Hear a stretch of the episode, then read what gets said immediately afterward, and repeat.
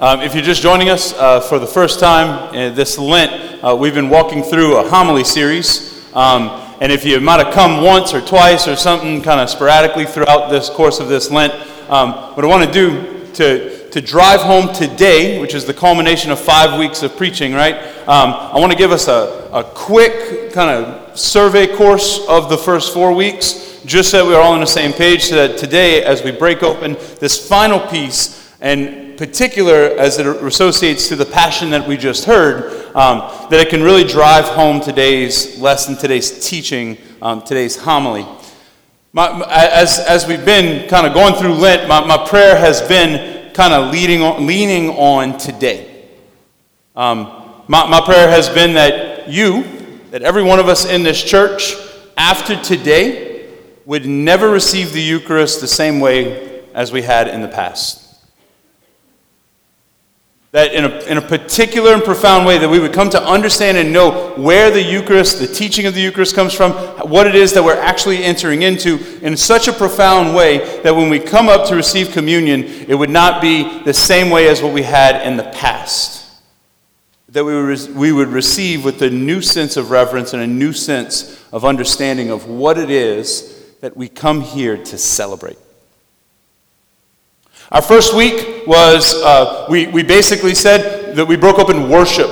And we said that God is the one who determines how we worship God, not us, right? We can pray in many different ways, but our true communal worship is determined by God, not by us. Our second week, well, how does God ask us to worship? Well, He asks us to worship through sacrifice. Um, he, he asks for this throughout the Old Testament that sacrifice be the means by which he's worshiped, and to have a sacrifice, we broke open that there are four elements you need for a sacrifice. First thing you need is something to offer, something to be sacrificed, an offering. You need someone to offer the sacrifice, a priest. You need a place to offer the sacrifice, which is an altar, and you need to consume the sacrifice. That the sacrifice is not finished until it is consumed, either by eating or by burning right? So, we're all on the same page. We know what worship is. We know what sacrifice is. Well, then, a particular sacrifice that God had asked us in week three, we broke open the Passover. That it's the first, first one. It's kind of the, uh, the tip of the Spirit. It's the first kind of sacrifice that God ever asked of his people. And it was because in, in Egypt they were enslaved to the Egyptians, um, and they, they had all of these burdens thrown on them. They couldn't worship their God. And God said, I'm going to free you. And the, the way in which we're going to free you from the Egyptians is that I'm going to ask you to offer sacrifice.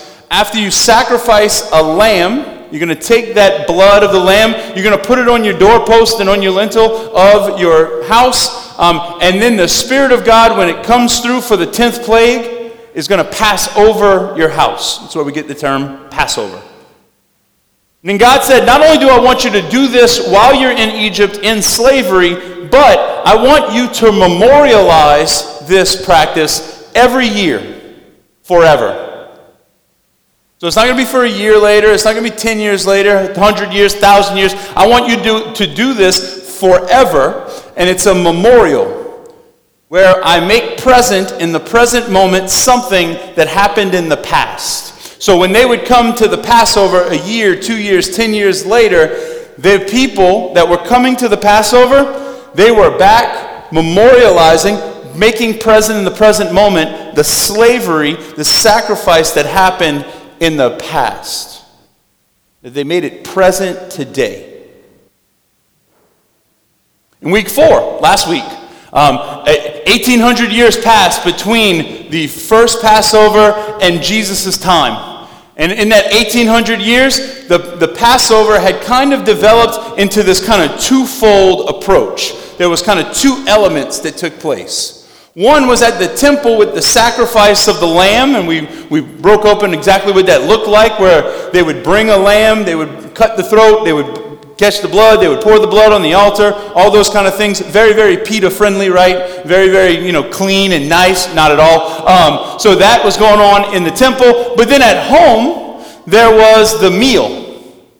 And the Passover meal took place. And there was a kind of a, a structure to that meal, and it was structured around four cups of wine. And this is why we know that the Israelites and the Jews are somewhere the, an, the ancestors to the Cajuns. Because if you want a good time, we're going to make sure we have a bunch of wine, right? But wine is a sign of covenant. Well, in today, what we're going to do is we're going to look at how it is that Jesus takes the element of the meal and the element of the sacrifice and brings them together, particularly in the passion that we just heard. And it's the most fitting time to do that because, brothers and sisters, we are entering into the holiest time of year, aptly named Holy Week. And we're going to be able to memorialize, make present in the present moment again what happened in the past this year as we come to these feasts of Holy Week. So let's look at, let's look at those four cups of wine, right? Let's look at the, the, the structure of the Passover meal. Well, the first cup was the cup of sanctification, and that cup kind of set, said, okay, this, this meal that we're entering into is different than any other meal we're going to enter into this year, right? Now, one note um, this is something that they did every year. This is something that every person that was a Jew that was a Jew knew and recognized and was familiar with. So they knew what the father of the house, the person that was kind of ministering over the meal, they knew what he was supposed to say and when he was supposed to say it and how it was supposed to look and how it was supposed to operate. And we, we know how this works, right? Like, try this out with me. The Lord be with you. Say it aloud. The Lord be with you. Lift up your hearts. Right? We know what the words are supposed to be and when they're supposed to be. Today we started Mass in the back with blessing the palms, and we, I, am not going to lie, it was kind of awkward because people are like, okay, do I stand now? Do I sit now? Is this whenever we're supposed to do? Because we changed the script. We changed something about the Mass, and all of a sudden everybody got a little bit unsettled, right? But what happens is, is that with the Passover, the Passover belongs to God, does not belong to man. God is the one that dictates how we're supposed to worship Him, not us. So you don't mess with the script of the Passover meal. And they know what they're supposed to say and when they're supposed to say it and how they're supposed to say it. So when they entered into the Passover meal, they came to this first cup, the cup of sanctification, which was the one that kind of set this meal apart from every other meal they're going to have throughout the course of the year. After they would have that meal, after they would have that, that cup of wine, then they would go into the second part, which was the memorial or the remembering of the Exodus. And the story of the Exodus would be told and how they were saved, and they were in slavery in Egypt, and the plagues, and the Red Sea, and da da da da, and on and on. Then they would have another cup of wine. That was the cup of proclamation. They just proclaimed the word of God. Now they have the cup of proclamation. Then we get to the third and the fourth cup. And the third and the fourth cup is where we really want to dive in today and kind of focus. Because this is where the drama of what takes place at the Last Supper, this is where it takes place. Because the third cup is supposed to be the cup of blessing. The third cup is, is particularly connected and particularly meant to represent the cup of wine, or the cup of blood, the chalice of blood that, that the, the priests caught in the temple, right? Remember, they would bring the lamb in, they would execute the sacrifice, they would catch the blood in a chalice, and then they would pour that chalice. The priest would pour that chalice on the altar. If you're going to have a sacrifice, you have to have an altar to offer it on. So the third cup is meant to be particularly connected to the cup of the, of the blood of the Lamb. That same blood that will set you free, that the people knew in the Old Testament, the people knew from the Passover, the blood of the Lamb is what sets you free. And it was called the cup of blessing. And then the final cup, the fourth cup, was the cup of, of, of consummation. The cup that finished the sacrifice. The sacrifice is not finished. The Passover does not count. It is not finished unless you drink of the final cup. You're not listening to the law if you don't drink the fourth cup. So when they get to the third cup, this is the place, this is where the narrative, this is where the words, the script of the blessing over the different elements that are on the table the bread, the wine, the, the lamb, this is where that script would kind of come into play. And Jesus is with his apostles. He's got 12 apostles with him at the Last Supper, and they're going to have the Passover together. And Jesus is sitting as the, at the head of the table. He's the one ministering over this Passover meal. And the, they, were, they were familiar, they, they knew what was supposed to be said. Some of them probably did this in their own homes at some point. And when it gets to the time, he picks up bread. And the words that Jesus is supposed to say, He's supposed to say, Blessed are you, O Lord, our King, o, o, Lord, our God, King of the universe, who brings forth bread from the earth, who nourishes the whole world in goodness with grace, kindness, and compassion. He gives bread to all, to all flesh, for his love endures forever. And through his great goodness we have never lacked, nor will we lack food forever, for the sake of his great name. Now, that is supposed to be what the father of the house, the person ministering over the meal, that's supposed to be what he says over the bread. And likewise, there's a script there for over the wine. But he doesn't say that. There are, there are two possibilities that the apostles would be thinking. Because we read it in our gospel today. Then he took bread, said the blessing, broke it, and gave it to them, saying, These are the words that Jesus said. This is my body, which will be given for you. Do this in memory, in memorial of me. And likewise, the cup. This cup is the new covenant in my blood, which will be shed or poured out for you. There are two things that the apostles could be thinking at that time.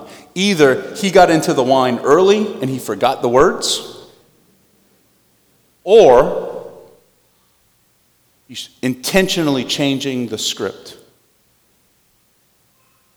Now remember, God determines how we worship. The Passover belongs to God. You don't mess with the Passover over script.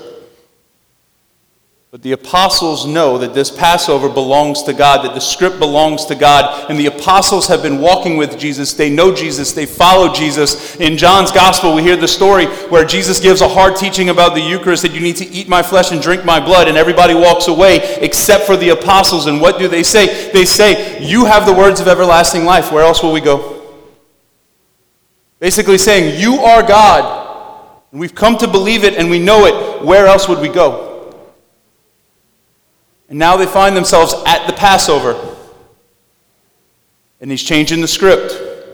But the Passover belongs to God, and you don't change the script, but only God can change the script. So they see that something new is taking place here. There's something different that's happening. Jesus is rewriting the script of the most important meal, the most important sacrifice that we have as a Jew.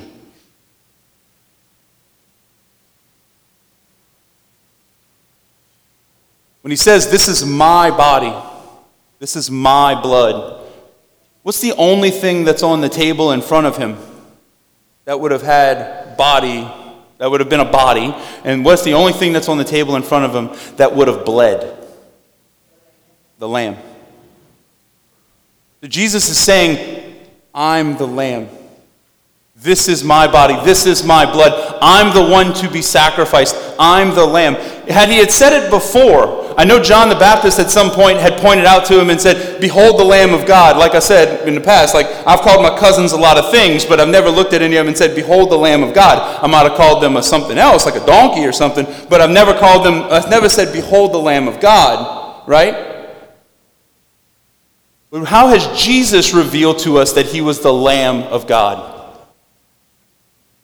Well, an aside, bear with me on this. Um, the 14th day of the month of Nisan is whenever they're supposed to find and, and, and kill the lamb. They were supposed to execute the lamb on the 14th day of the month of Nisan, according to Scripture. That was always on a Thursday. They were supposed to procure the lamb, get the lamb, buy their lamb, have their lamb. They were supposed to have the lamb on the 10th day of the month of Nisan. So if the 14th day of the month of Nisan is Thursday, The 13th day was a Wednesday. The 12th day was a Tuesday. The 11th day was a Monday. The 10th day was a Sunday. So, why is it that Jesus waited until today, Palm Sunday? The gospel we read at the beginning of Mass in the back of the church. Why was it he waited until Palm Sunday to come in to Jerusalem? Because that's when the lambs were being brought in. That's when the lambs that were out in the fields were being brought in by the shepherds into the city of Jerusalem. It's whenever you would have had this mass entrance of lambs coming in through the gates into the city so that they can be sold and then sacrificed. So, Jesus, as he's walking intentionally into the city on Palm Sunday, he's walking not only with branches everywhere and his apostles and his posse and his entourage behind him, but he's got a ton of sheep and lambs that are coming in with him as well. And he looks at his apostles and says, You're looking for the lamb. Here I am. He also uses the phrase that this blood will be poured out for you when he's talking about the cup. And that should bring us back to the, the temple worship where the blood was being caught in the chalice, and the chalice would then be handed off and it would be poured out on an altar. Because if you're going to have a new offering, a lamb, well, then we need a new priest to offer the offering, a priest to offer the sacrifice. When the 10th station of the cross, the stripping of Jesus, we hear about it in John's Gospel. We hear about it every year at, um, at, at, our Good Friday service. And John is the only one that says it that for their cloak, whenever they stripped Jesus of his garments before they crucified him, that the cloak on the outside, they took it, they divided it amongst the, the soldiers. But his tunic, when they got to his tunic, when he got to his underclothes, when he got to his base layer, what happened was they realized that the tunic was woven from top to bottom and it was seamless. Who is it that wore a seamless tunic that was woven from top to bottom? It was a priestly vestment in the temple. So when Jesus walks the way of the cross, he is wearing a priestly garment. So we have a new lamb we have a new priest. We have a new victim, a new offering, and we have a new priest to offer it. And this is what Jesus is revealing when he changes the text, when he changes the words of the Passover. Well, again, you don't mess with the structure of the Passover, and that was the third cup. So, what do they do after that? Matthew's gospel says they stand up, they sing a hymn, and they left. Now, for us, that might not seem like a big deal. Matthew saw it fit to put it into the gospel, but for us, we might miss it. That would be like me after we have the consecration that I say, do this in remembrance of me, and then I just leave and I go like play with my dog or something. You know, like I, am just bail. You'd be standing here kind of looking around like, what, what just happened? Right? Did Father eat some bad Chinese food or something? Like, where's he going? Is he coming back? Somebody call me like, hey, you, you need to finish. But you need to consume the sacrifice so the Passover doesn't count. So the apostles are basically sitting there like, okay, if we're going to do that, what, where's the fourth cup? When are we going to drink of the fourth cup? What we need to consume and finish the sacrifice. So where is the fourth cup? Well, we heard today that after the Last Supper, that Jesus went over to the Mount of Olives and it was in the Garden of Gethsemane and he started praying. And he went and he knelt away from his apostles and he prayed these words Father, if you are willing, take this cup away from me. Still not my will, but yours be done. There's a lot of images that you can talk about. But if we don't understand the context that Jesus is pro- uh, coming from, if we don't understand the context that the sacrifice is not complete yet, we might miss that this is a cup that he has to drink of. The cup of consummation, the cup that finishes the sacrifice. Well, after he's arrested, beaten, walks the way of the cross, gets to the place of Calvary, the altar of the cross. He's crucified. From the cross, we hear in John's gospel, he makes sure to take care of his mama, like a good son would do. Talks to John, talks to Mary. And this is what we read. After this, aware that everything was now finished, in order that the scripture, the scripture about the Passover, the scripture that said that we need to offer the Passover forever, that we need to drink of the fourth cup, that after this, now that everything was finished, in order that the scripture might be fulfilled, Jesus said, I thirst. Now, Jesus on his deathbed. And he's thirsty? I don't think all of a sudden he wanted a nice chip before he, went, before he was going to expire. Like, like Jesus, there, there's something in particular that he's accomplishing. He's doing this with intention, that he uses his last two words to say, I thirst. And there was a vessel filled with common wine. Now remember, Whenever they spread the blood of the lamb on the doorpost of the people's homes in Egypt, what did they use? They used a plant called hyssop. It's the only place we hear this plant in the Old Testament. And there was a vessel filled with common wine. Some places you might hear vinegar. Vinegar is only spoiled wine. Same thing. Filled with common wine. So they put a sponge, soaked it in the wine, and, on a, and put it on a spring of hyssop and put it up to his mouth.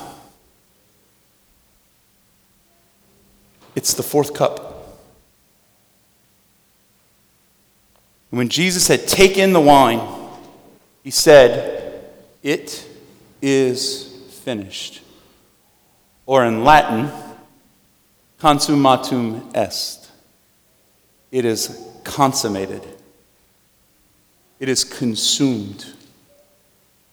He completes the sacrifice while on the cross. You see, today when we come to Mass, as we come, when we come to every Mass, we come and be, we're able to sit in the graces of Jesus Christ, passion, death, and resurrection. In the passion where Jesus institutes the Eucharist and joins that to Good Friday.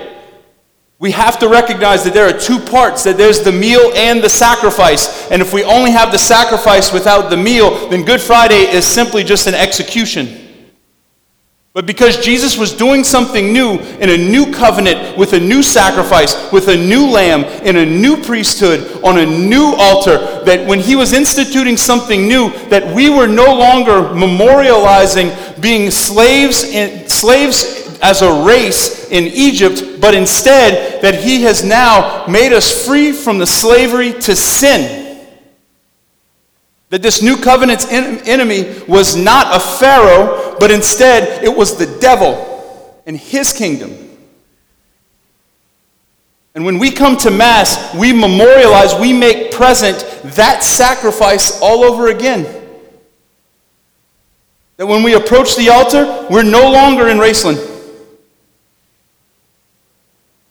We're in Jerusalem, back at the Last Supper, back at Calvary. This is why we have a crucifix in our church to remind us of where we're going when we come to church. So if you've ever wondered why the Catholic Church just doesn't get with the program, why don't we have like a band with a light show? Why can't we get some bigger screens or something? Why can't we have a coffee bar in the back of the church? Because all of that is secondary to the fact that we're here for this sacrifice on Calvary. And that through the celebration of the Mass, that, the pre- that thing, the thing that happened in the past is made present in the present moment, and we get to taste of the Eucharist, the body, blood, soul, and divinity of Jesus Christ. And Holy Thursday and Good Friday are joined as one event.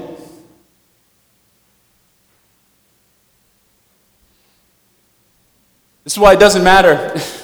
If it's Father JD, it doesn't matter. If it's Father Bruce, it doesn't matter. If it's Father PJ, it doesn't matter. If it's Father Benny, it doesn't matter. If it's Father Dean, it doesn't matter. If it's Father Danny, it doesn't matter. If it's Father Deg, it does not matter who the priest is because you're not coming to see me, you're coming to see him. And if we're doing our job, we're bringing you to him. It Doesn't matter if the priest is black, brown, yellow, or white, it's him that we're bringing you to. And in a particular way, as we come to this Mass, Jesus Christ is made present again and given to us so that we are able to consume the one sacrifice for all forever. And it's made present again for you. As I said at the beginning of Mass, my prayer this Lent has been and continues to be that we would never receive the Eucharist the same again. That we would never come to Mass the same again. And that we would recognize that when we come, we're coming for both the sacrifice and the meal. As we come before the Lamb. The early church knew this. The early church in the first centuries of the, of the church, where there were very, very few Christians, and it was just kind of a cult that was people were trying to kind of stamp out and shut up. They knew this. Because when they would go to Mass, they had to go to Mass in hiding. They had to go to Mass in the catacombs, in the graveyards in Rome. And as they were at Mass, sometimes they could hear in the background horses coming and armor and swords being pulled out of sheaths. And there was always a constant fear that if they went to Mass, they might not come home. This is why most altars are made of, of marble. For us to remember blood that was shed for people who sacrificed everything just to come to Mass. But they saw that this sacrifice was worth it. Is it worth it for you as well?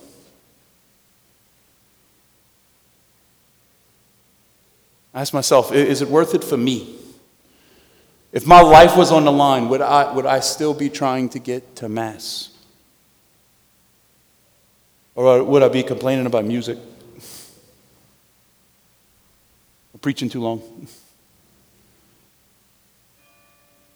This is the place where you and I are invited encounter and meet our God. And that's why when we come up for communion, the only word we can say is when we hear the body of Christ is amen. Because amen means I believe, but amen, it, like, just like those martyrs in the past, just like the church in China that's underground now. Amen says, I believe to the point of death that I'm willing to put my life on the line for the miraculous bread that I receive.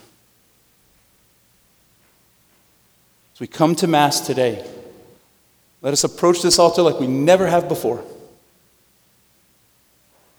with reverence and worship and simply in awe as we behold the Lamb of God.